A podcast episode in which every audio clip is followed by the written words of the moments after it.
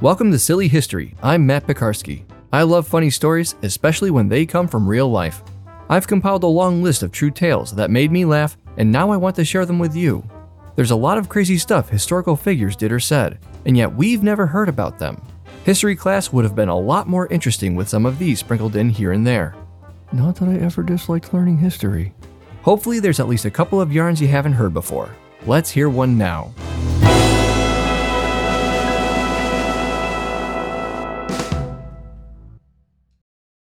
For Jung Ki-young, it was a bittersweet goodbye.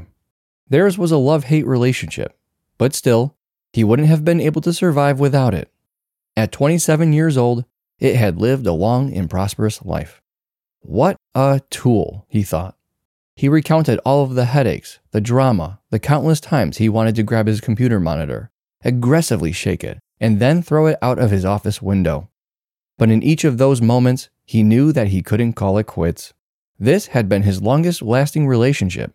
Now, it was all over, and never again would he have to look a customer in the eye and nod with an air of professionalism as they reminded him for the umpteenth time to make sure that their websites looked good on the ancient web browser, Internet Explorer. First launched in 1995, it was available to users when they purchased the Microsoft Plus add on package for the Windows 95 computer operating system. Three months later, Explorer 2.0 was released as a free download to anyone who wanted it. This was bad news for Netscape Navigator.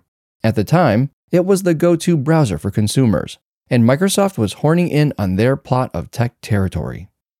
The move sparked the first of two browser wars, the first one lasting six years, and the second, 13. Even though the big bully Internet Explorer would eventually take down the little guy, Netscape, Mozilla's Firefox, Apple's Safari, and particularly Google's Chrome would ultimately put an end to Internet Explorer's market dominance. Microsoft saw the writing on the wall, and in 2015, the company announced they would be replacing their breakthrough Internet gateway with its sleek and shiny new successor as the Windows 10 default, Microsoft Edge. But it wasn't yet the time to put their prehistoric browser to pasture. It would continue to live a quiet life in the operating system for those who still wished or even needed to use it.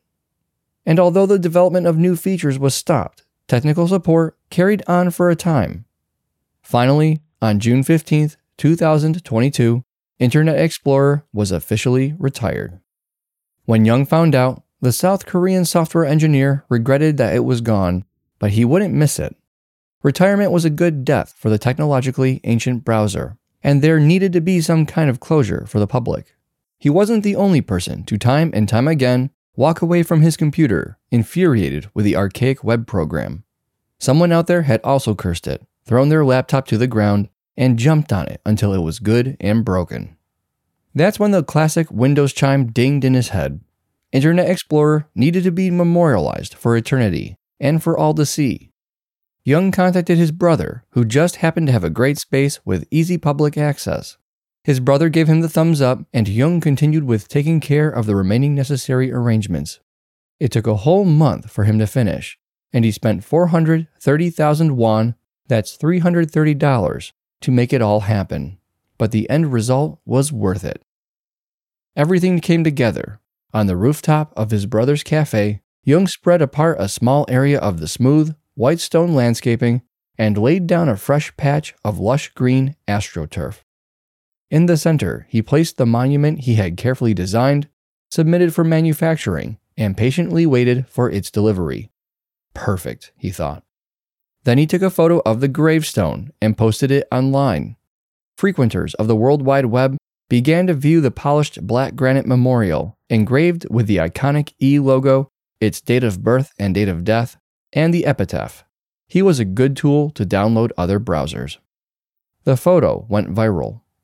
Jung didn't expect his little gag to go so far online.